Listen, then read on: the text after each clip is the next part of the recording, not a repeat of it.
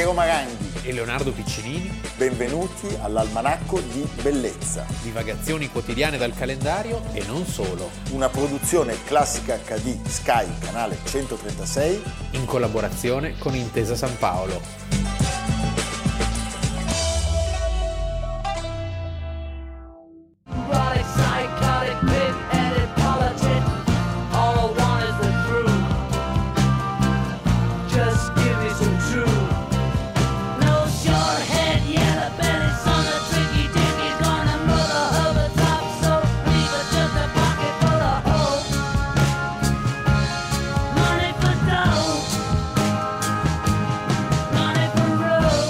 Almanacco di bellezza 8 dicembre, un grandissimo musicista e della bellissima musica, lui è John Lennon, eh.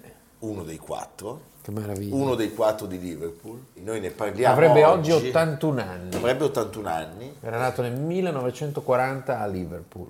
E noi oggi ne parliamo perché l'8 dicembre di quel maledetto 1980 John Lennon viene assassinato a New York sotto l'androne del Dakota Building. Eh, un edificio veramente maledetto miseria, quello. Eh, bestiale. Rosemary's Baby. Rosemary's Baby. Sì. Pazzesco. E eh, siamo sostanzialmente a Central Park ed è eh, l'edificio dove lui abita con, con Yoko. Yoko Ono, Yoko Ono ha oggi 88 anni e custodisce la memoria. E il figlio, il figlio, il figlio Sean, Sean, che Sean suona Lennon. come John. Sean, Sean, e John.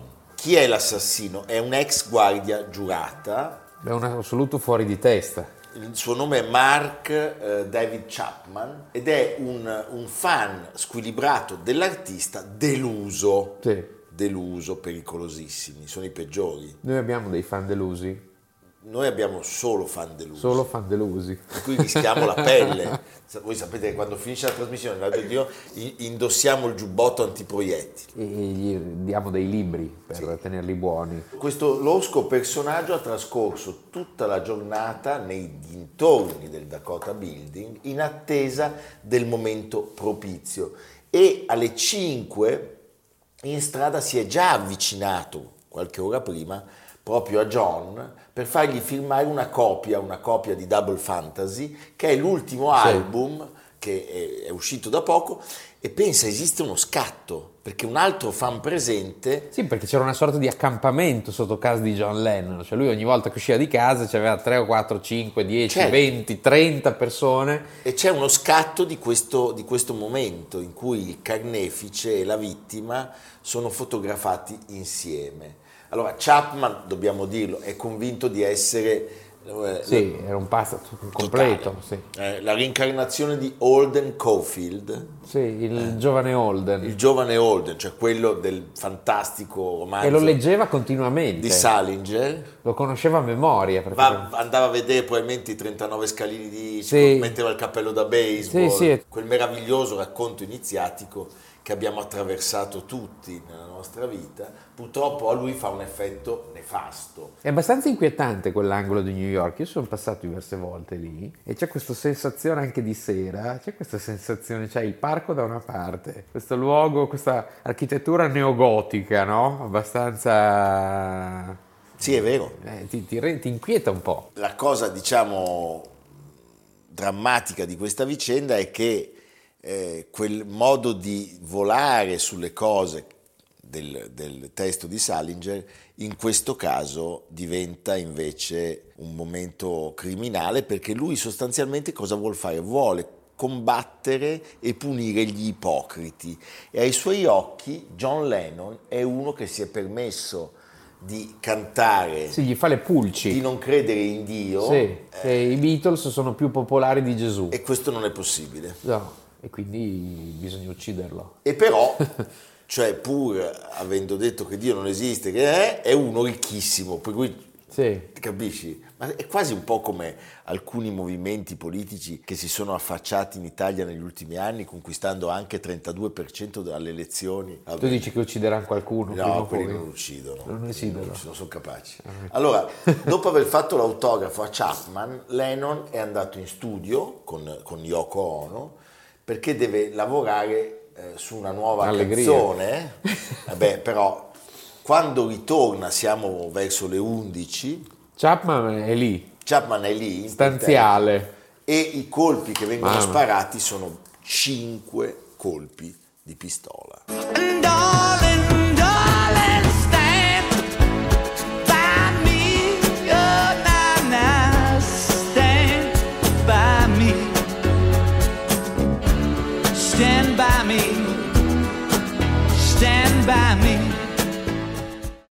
Lennon in ospedale arriva già, Eh già morto e Chapman aspetta l'arrivo della polizia seduto, pensate, su un gradino a leggere proprio il giovane Holden.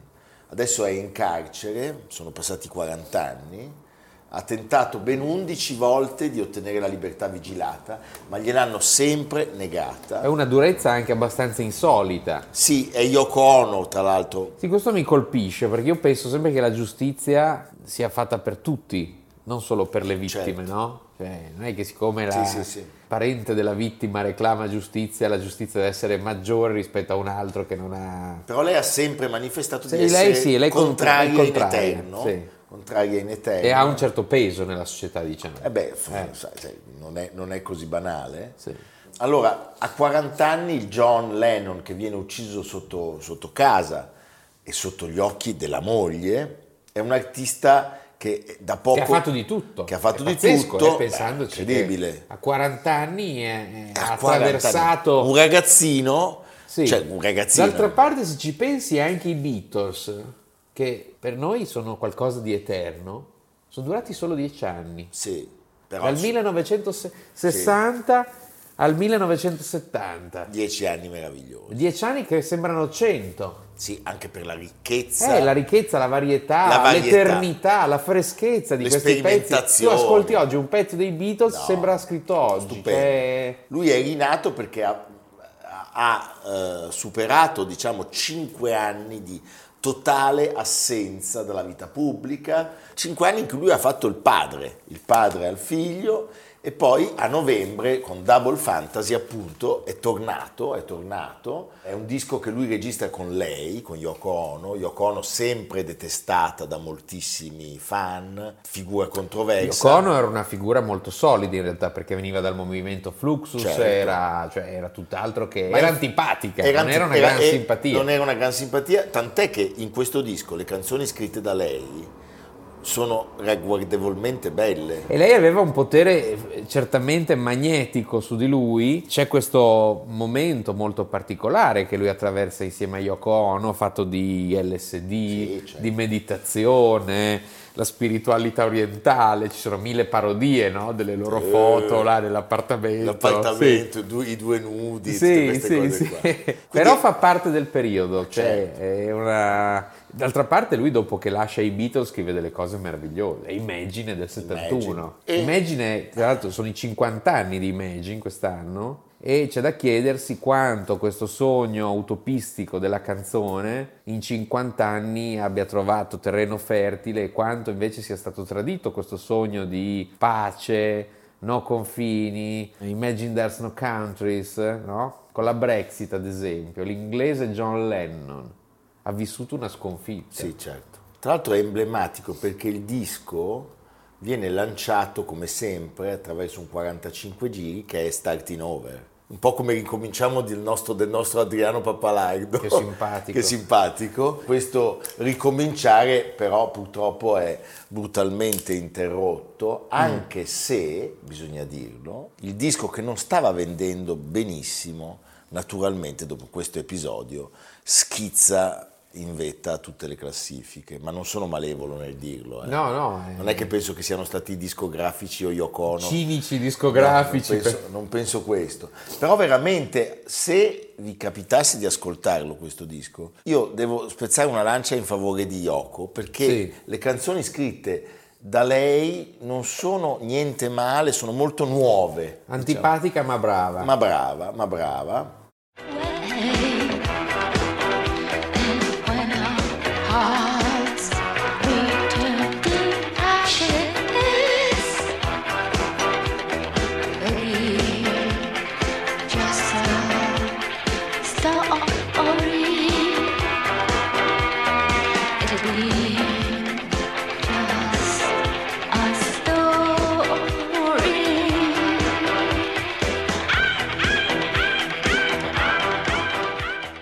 Questo è poi il fatto che mette definitivamente Eh la, la parola fine alla, Ah, sì, alla sempre anelata eh, riunione dei quattro, perché tutti sognavano che i Beatles potessero a un certo punto rimettersi insieme. Ma era Gen- stata una rottura Definitiva. definitiva, ideologica direi, anche caratteriale, Sì. cioè c'era una distanza ormai irrisolvibile. Anche se è in onda in questi giorni un documentario straordinario. Bellissimo, bellissimo, ore e ore di girato. Sei ore, Sì. è montato, è l'incisione di Get Back, Get Back. E, che è, che è quell'incisione meravigliosa sul tetto. e il regista, e il regista è Peter Jackson, eh, premio Oscar per Il Signore degli Anelli, veramente da, da vedere a tutti i costi. Jojo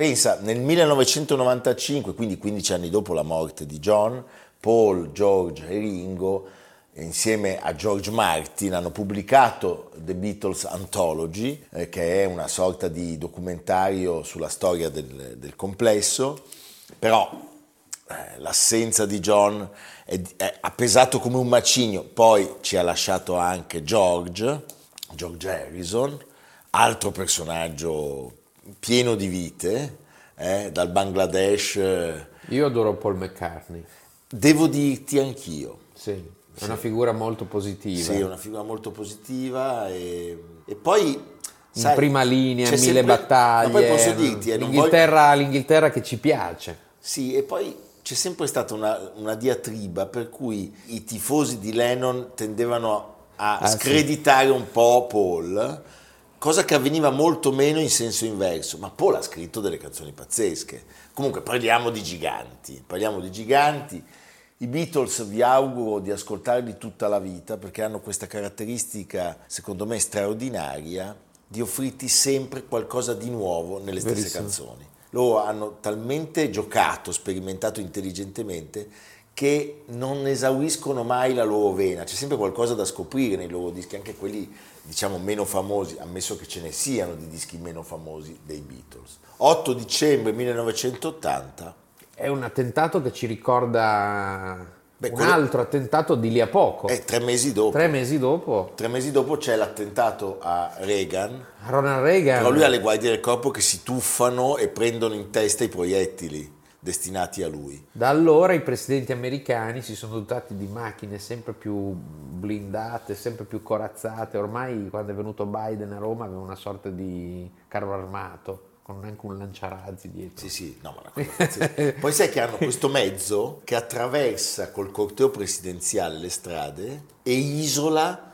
tutti i telefonini de- Sì, sì, della sì. gente. Ah, ma è una cosa incredibile. Comunque, John Lennon, grandissimo musicista, grandissimo poeta, grandissimo uomo, è mancato molto. Ma vive per sempre. Vive per sempre, non c'è dubbio. Un contributo. Don't let me down.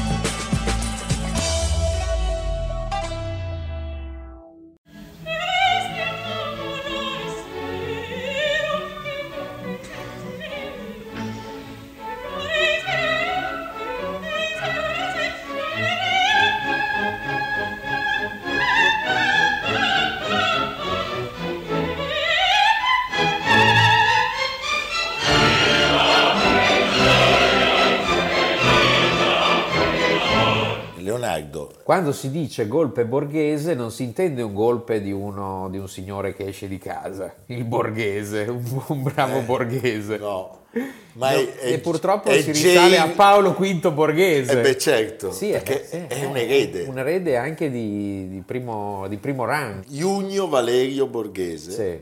Già eroe di guerra, la decima ma, la incursione ad Alessandria con eh, Durand de la Pen, Durand de la tutti Pen, questi nomi certo. celebri. Un eroe di guerra, poi eh, tristemente noto per eh, i fatti della Repubblica di Salò, la decima La Mass. decima Mass. Poi c'è una sorta di amnistia per cui alla fine non gli tolgono un capello No. e, e ritorna in pista. Ma io trovo... Della decima Mass si è parlato anche recentemente a proposito della piana degli albanesi di Salvatore Giuliano, perché anche lì si pensa ci fosse un collegamento Certo. con, eh, con la decima Mass e poi torna all'onore delle cronache alla fine Mol- degli anni 60. Ma molti anni dopo, perché siamo tra il 7 e l'8 dicembre del 1970, Sì. alla Scala Gianandrea Gavazzeni sta dirigendo la prima dei Vespri siciliani, E questa è la parte buona. è la parte buona, a Roma, a Roma va in scena un golpe, Sì. Eh, un golpe direi un po' di sapore sudamericano. Un golpe tuttora misterioso, un comando, ci sono dei dati sicuri, dei dati certi, un comando penetra nell'armeria del Ministero degli Interni al Viminale e si impossessa di 180 mitra MAB.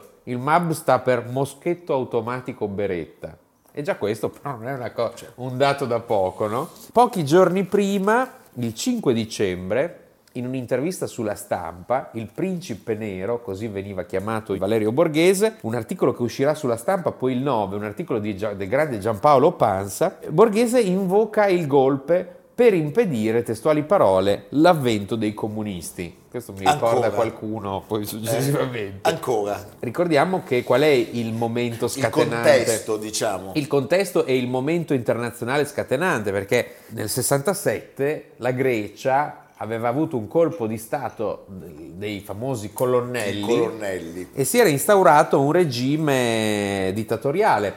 Ricordiamo che l'Italia fino al 74 sarebbe stata l'unica democrazia dei paesi che si eh, protendevano nel Mediterraneo, perché la Spagna di Franco, che appunto muore nel 74, la Jugoslavia di Tito e la Grecia dei colonnelli. No, beh, lasciami dire che i francesi hanno un pezzettino di Mediterraneo. Sì, beh, la Francia però... Va bene, no, però eh, dico- diciamo, sì, però è è- assolutamente è vero. meno protesa. No, certo. E poi ricordiamolo, oltre alla Grecia eh, c'era stato l'episodio sconvolgente e, e, eh, un punto fermo, diciamo, della storia europea e della iniquità del comunismo con, eh, con i fatti di Praga. Con i fatti di Praga. Per cui diciamo in questo contesto e con un'Italia sempre più inquieta e, Sì, con, e con l'inizio di un sacco Abbiamo di... il 68, di- eh, il Partito Comunista che cresce, cresce, cresce, quindi c'è la minaccia, no? la paura dei comunisti. Feltrinelli che già nel 68-69 distribuisce opuscoli dove denuncia il pericolo del colpo di Stato. Cioè c'è questa ansia del colpo di Stato che viene sentita non solo dalla sinistra ma da tanta parte della società civile, dall'altra parte un mondo che invoca appunto il colpo di il Stato. colpo di Stato. Perché di fatto in Italia si è, si è parlato altre volte del colpo di Stato, pensa al caso durante la presidenza Segni, pensa a tutte le ipotesi e le letterature intorno a Eugenio Cefis. Però questo è l'unico caso concreto, diciamo, nel nostro dopoguerra. Cosa succede? L'es- L'estrema destra, i suoi, i suoi adepti, i suoi militanti si riuniscono in alcuni luoghi strategici intorno alla capitale. Siamo a Montesacro, dove c'è un gruppo neofascista che si chiama Avanguardia Nazionale, mi sembra. Sì. Eh, poi arrivano alla città universitaria. La Guardia Nazionale è cappeggiata da Stefano Delle Chiaie. Beh, altro bel personaggino, sì, proprio che poi, raccomandabile. che poi scapperà all'estero. Junio Valeria Borghese aveva fondato il Fronte Nazionale, che veniva visto con sospetto dal movimento sociale, cioè si contendevano, si contendevano una frangia di estrema destra. Eh, certo, l'atmosfera basta coi cappelloni, urlavano molte beghine, cioè la- la- l'atmosfera in Italia era pesante.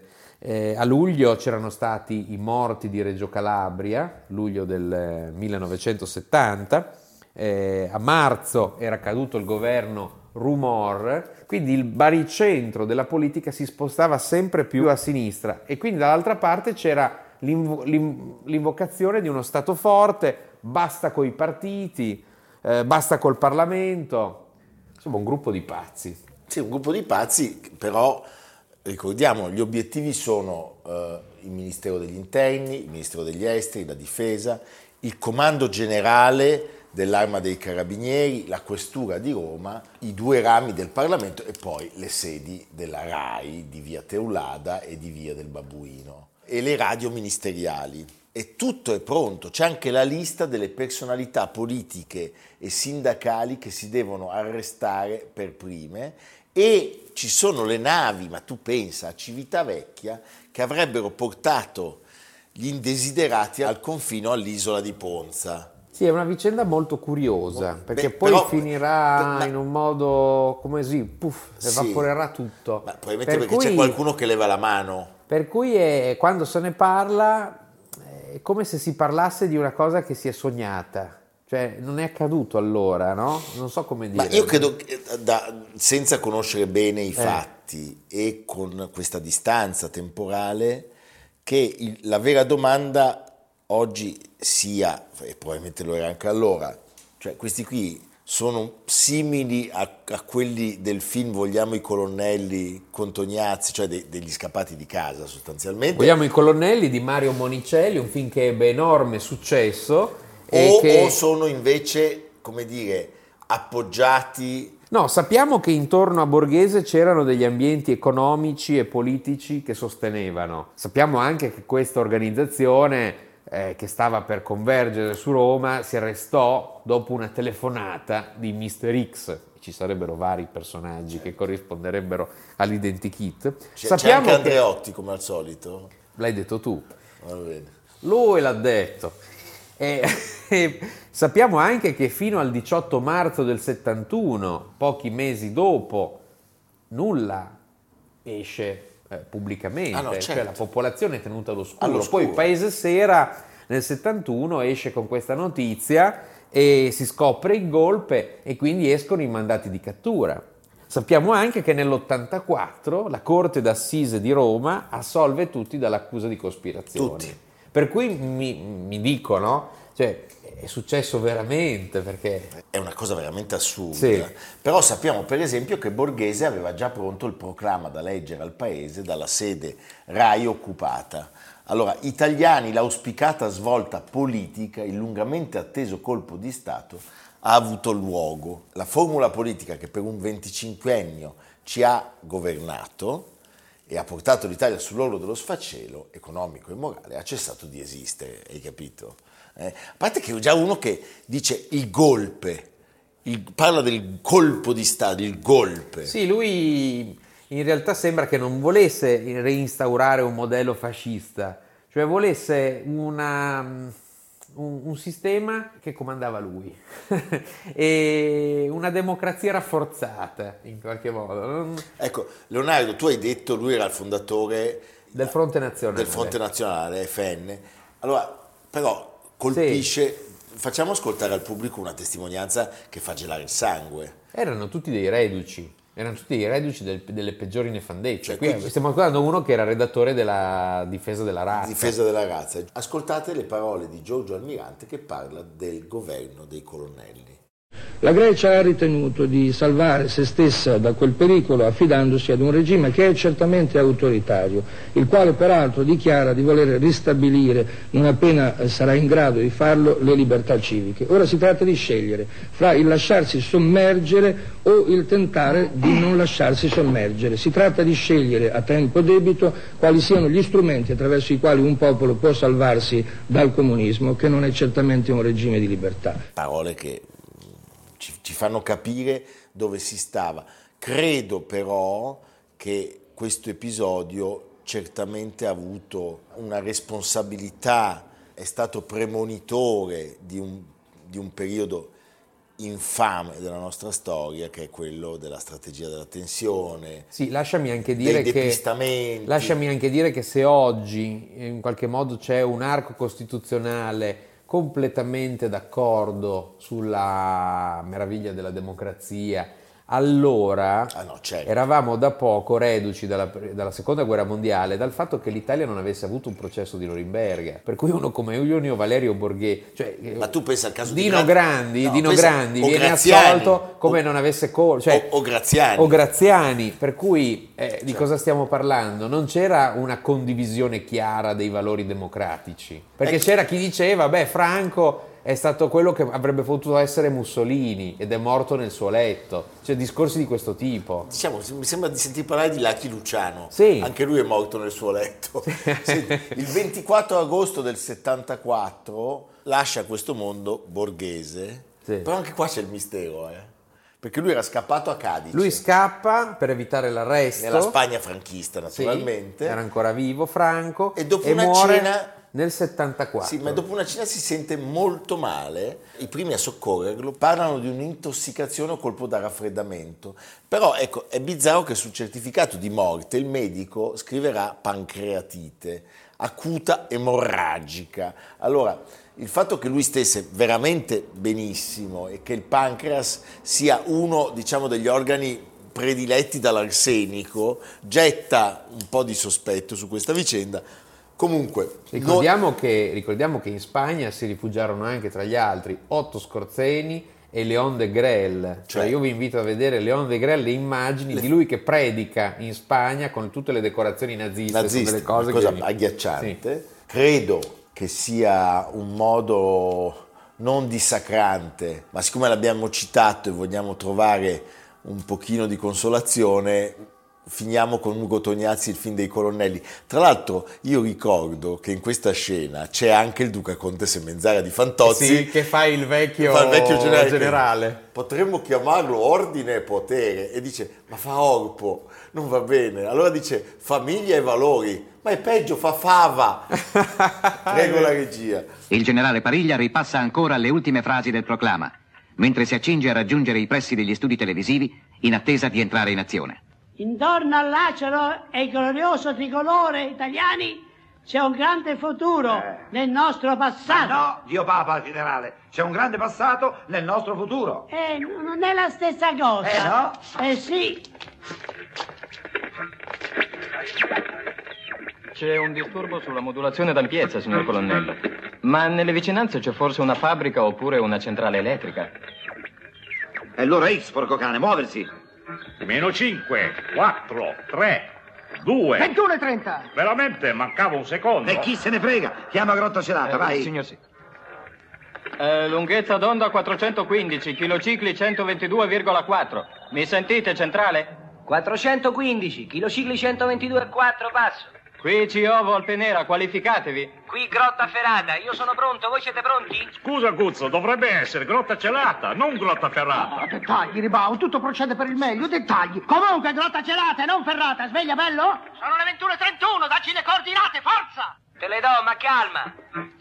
Te la do io la calma, una pedata nel culo ti do. Leonardo, ricordiamo al pubblico, le puntate di Almanacco di Bellezza sono disponibili Ecco, dimmi un po' dove si trovano? in podcast, In podcast. su Spotify, Apple Podcast, Google Podcast. Ah, grazie. Sì, ma guarda che è lo sponsor, per cui non è che puoi fare troppo lo spiritoso, eh. No. perché sennò si schiaccia il pulsante, si apre la Aspetta, botola e ci sono, ci sono i piranha. Io- Ah, come il come Stavro, come Stavro Blofeld. La piattaforma è quella di Intesa San Paolo On Air naturalmente o sul sito di Intesa San Paolo, gruppo intesasanpaolo.com cercando Almanacco di Bellezza. Poi, se ci volete un po' bene, Sì. e io lo dico, perché poi non capisco... Il famoso panettone. No, perché sembra che noi stiamo qua a giocare, invece è A pettinare le bambole. È una questione di sopravvivenza. Sì. Cioè, se questa trasmissione è fatta con un elastico e un bottone veramente vi piace, dovete darci una mano. Perché... Sì, una volta si dice partecipate numerosi. No, ma io cerco di farlo capire, perché poi a un certo punto non ci saremo più. E poi non vi lamentate. Eh, ci avranno oscurato perché non Eh. eravamo abbastanza. Per cui veramente... Per non vivere di nostalgia di Almanacco di Bellezza, E non per le royalties, comprate il libro. Sì. Eh? Va bene. mi sembra un Leonardo? ottimo messaggio, condivido. È vero. Sì. Senti Leonardo, tu dove ci porti? Qui a Milano, da domani fino al 23 di dicembre, al teatro Franco Parenti, No, vabbè, ma mi fai arrossire. la grande André Rucciamà nella Non sua nuova... sto- non, non per André Ruth Chammà, eh. a cui voglio molto bene. E il No, nuovo... non ci siano fraintendimenti. Sì, la sua nuova opera, il suo nuovo spettacolo, tratto dalla grande commedia di Eugène Labiche, Labiche. Labiche, che è stato il più originale e brillante autore di vaudeville, Il delitto di Via dell'Orsina, che sarebbe l'affaire de la rue de l'Ursine. Dell'Ursino. Con Massimo D'Apporto, Antonello Fassari, Antonio Cornacchioni, le scene di Margherita Palli, i costumi di Nicoletta Ceccolini. Ecco, qua c'è un Questo nome momento- non mi è nuovo, direbbe Eh, Totò. sì. no, davvero tutti al parenti. E tante altre meraviglie, quindi insomma, Sì, e io, io sono arrossito. André e Nicoletta. André Margherita, carissima Margherita. amica, no, ma non è per la Margherita che arrossisco, Abbiamo capito. eh, e Nicoletta Ceccolini, Sì, va e- bene, evviva, tutti a teatro! A domani. Almanacco di bellezza a cura di Piero Maranghi e Leonardo Piccini. Con Lucia Simioni, Samantha Chiodini, Silvia Corbetta, Jacopo Ghilardotti, Paolo Faroni, Stefano Puppini. Realizzato da Amerigo Daveri, Domenico Catano, Luigi Consolandi, Simone Manganello, Valentino Puppini. Una produzione classica HD, Sky Canale 136 in collaborazione con Intesa San Paolo.